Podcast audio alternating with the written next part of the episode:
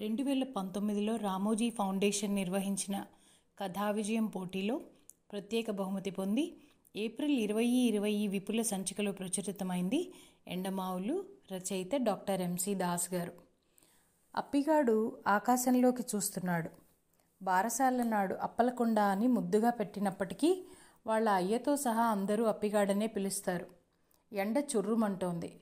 సూర్యుడి వైపు చూస్తే కళ్ళం మండి నీళ్ళు వచ్చేస్తున్నాయి చేతిలో గొర్రెలు తోలడానికి కర్ర తప్ప ఇంకేమీ లేదు.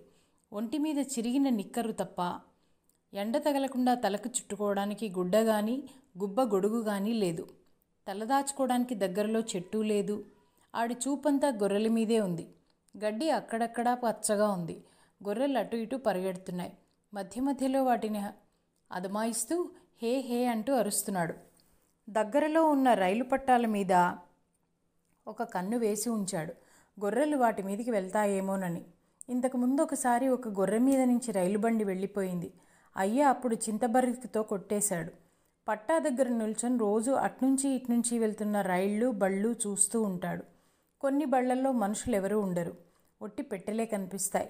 మరికొన్ని బళ్ళు అద్దాలన్నీ మూసేసుంటాయి. అందులో మనుషులు ఉంటారేమో కానీ కనబడరు. కొన్ని బళ్ళల్లో మనుషులు అక్కడక్కడా కనిపిస్తారు. కిటికీల్లోంచి అప్పుడప్పుడు పొట్లాలు అరటిపండు తొక్కలు సగం తాగిన నీళ్ళు కూల్ డ్రింకుల ప్లాస్టిక్ సీసాలు విసిరేస్తూ ఉంటారు. అప్పిగాడికి అప్పుడప్పుడు వాటిల్లో సగం తిన్న రొట్టె ముక్కలు సగం తాగిన కూల్ డ్రింక్ సీసాలు దొరుకుతాయి. భలేగా ఉంటాయవి పరిగెడుతున్న రైలు బళ్ళు చూస్తున్నప్పుడు అందులోకి వెళ్తే ఎంత బాగుంటాదో అనుకుంటాడు. ఆడు పుట్టిన దగ్గర నుంచి కనీసం సైకిల్ కూడా ఎక్కలేదు. వాళ్ళ ఊరు పక్క నుంచే బస్సులు కార్లు వెళ్తుంటాయి. ఆకాశం మీద నుండి విమానాలు కూడా వెళ్తుంటాయి. రాతి యుగం నుంచి రాకెట్ యుగం వరకు నాగరికత ఎంతో పరిణామం చెంది మనిషికి అనేక రకాల సదుపాయాలు అందించింది. అయితే అవి కొంతమందికి మాత్రమే అందుబాటులోకి వచ్చాయి. బహుశా ప్రపంచ జనాభాలో సగం మందికి ఈ సౌకర్యాలు అందని ద్రాక్షపళ్ళే. ఆడి తాత ఎప్పుడూ గోచీతో ఉండేవాడని అయ్య చెప్పేవాడు.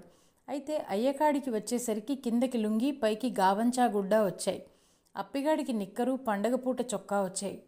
అయ్యా చెప్పులు కొనవా? ఎండకి కాళ్ళు కాలిపోతున్నాయి అంటే ఒరే అవి ఎవరో పెద్దాళ్ళకిరా మనకి కాదు అన్నాడు అయ్యా. వర్షాకాలం తాటాకుపాక కారిపోతుంటే అక్కడక్కడ కుండలు పెట్టేవారు. చలికాలం వస్తే ఎప్పుడు తెల్లారుతుందా ఎప్పుడు ఎండ వస్తుందా అని ఎదురు చూసేవారు ఇంటిల్లిపాది. రాత్రిపూట కప్పుకోవడానికి పురుగుల మందుల సంచులు తెచ్చేవాడు వాళ్ళయ్య. ఆ కంపులో అసలు నిద్ర పట్టేది కాదు. ఎప్పుడో ఎవరో చచ్చిపోయారని వాళ్ళ పేరున దుప్పట్లు పంచిపెడితే అయ్య లైన్లో నిలబడి ఒకటి తెచ్చాడు. అప్పుడు అందరూ అందులో దూరి పడుకునేవారు. ఒకళ్ళు ఒక పక్క లాగితే ఇంకొకళ్ళు ఇంకొక పక్క లాగేవారు. ఒకరోజు కుక్క ఇంట్లో దూరి దుప్పటి లాక్కెళ్ళిపోయి ముక్కలు ముక్కలుగా చింపేసింది. ఎప్పటిలాగే గొర్రెలు తోలుకొని అప్పిగాడు రైలు పట్టాల వైపు వెళ్ళాడు. రైలు బళ్ళు రెండు వైపుల నుండి వస్తున్నాయి వెళ్తున్నాయి. బళ్ళు వచ్చినప్పుడు గొర్రెలు అటువైపు వెళ్ళకుండా జాగ్రత్తగా చూసుకుంటున్నాడు. ఒక గొర్రె పట్టాల మధ్యలో నిలబడి వస్తున్న రైలు వైపు చూస్తోంది. రైలు దగ్గరకు వచ్చేస్తున్నా అది కదలడం లేదు. అప్పిగాడు దాన్ని అదిలించి పక్కకి తోలాడు. లేకపోతే అది రైలు కింద పడిపోయేది. రైలు వెళ్తున్నప్పుడల్లా అందులో ప్రయాణిస్తున్న మనుషులు వాళ్ళు తింటున్న రకరకాల తినుబండారాలు తాగుతున్న పానీయాలు తలుచుకుంటూ అందులో తాను కూడా ప్రయాణం చేస్తున్నట్టు ఊహించుకుంటుంటాడు. లోపల ఇలాగ ఎండ ఉండదట చల్లగా ఉంటుందట అని ఎవరో చెప్పారు అప్పిగాడికి. ఒకసారి ఎప్పుడో అప్పిగాడి ఊరు దగ్గర రైలు ఆగిపోయింది. రైలు బండిలోకి ఎక్కుదామనుకున్నాడు కానీ తలుపులన్నీ వేసేసి ఉన్నాయి మెట్ల మీద ఎక్కి లోపలికి చూశాడు కానీ ఏమీ కనబడలేదు. కాసేపటికి రైలు కూత కూసి బయలుదేరి వెళ్ళిపోయింది.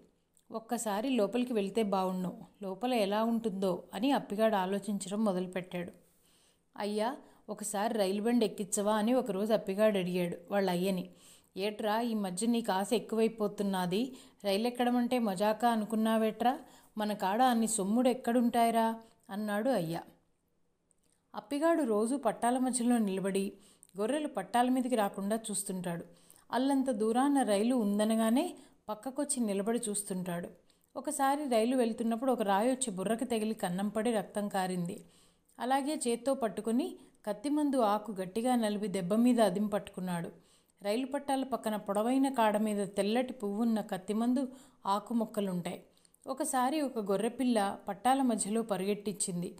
ఒక పక్క రైలు బండి వచ్చేస్తోంది. ఇంకో పక్క గొర్రెపిల్ల ఎంత అదిలించినా పక్కకి వెళ్ళడం లేదు. దాని వెంట పరుగెట్టి పరుగెట్టి అలసిపోయాడు. అదెక్కడ రైలు కింద పడిపోతుందో అని బెంగ.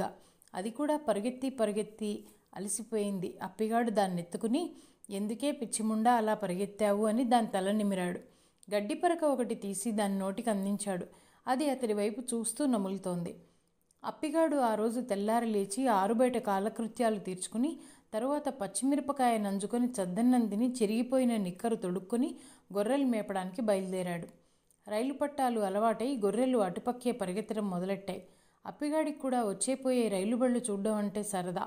అందుకే గొర్రెల్ని చకచకా తోలుకుంటూ పట్టాల దగ్గరికి చేరాడు.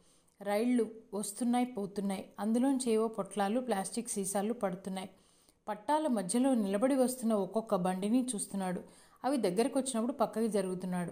ఇవాళ ఎందుకో అప్పిగాడికి రైలు ఎక్కాలని అనిపించింది. పట్టాల మధ్యలో నిలబడి ఆలోచిస్తున్నాడు. రైలు బండి ఎక్కినట్టు చల్లటి పెట్టెలో కూర్చున్నట్టు తినుబండారాలు కొని తింటున్నట్టు కూల్ డ్రింకులు తాగుతున్నట్లు చల్లదనానికి నిద్రొస్తున్నట్టు ఊహించుకుంటూ రైలు పట్టాల మధ్యన నిల్చున్నాడు. బండి వస్తున్న శబ్దం కానీ రైలు కూతగాని కానీ అప్పిగాడికి వినబడ్డం లేదు. బండి దగ్గరకు వస్తున్నప్పుడు వాడు కాపాడిన గొర్రెపిల్ల కూడా జాలిగా అరుస్తోంది. అయినా ఆ అరుపు వాడి చెవి కందలేదు అప్పిగాడి శవం పట్టాల కామడ దూరాన పడి ఉంది.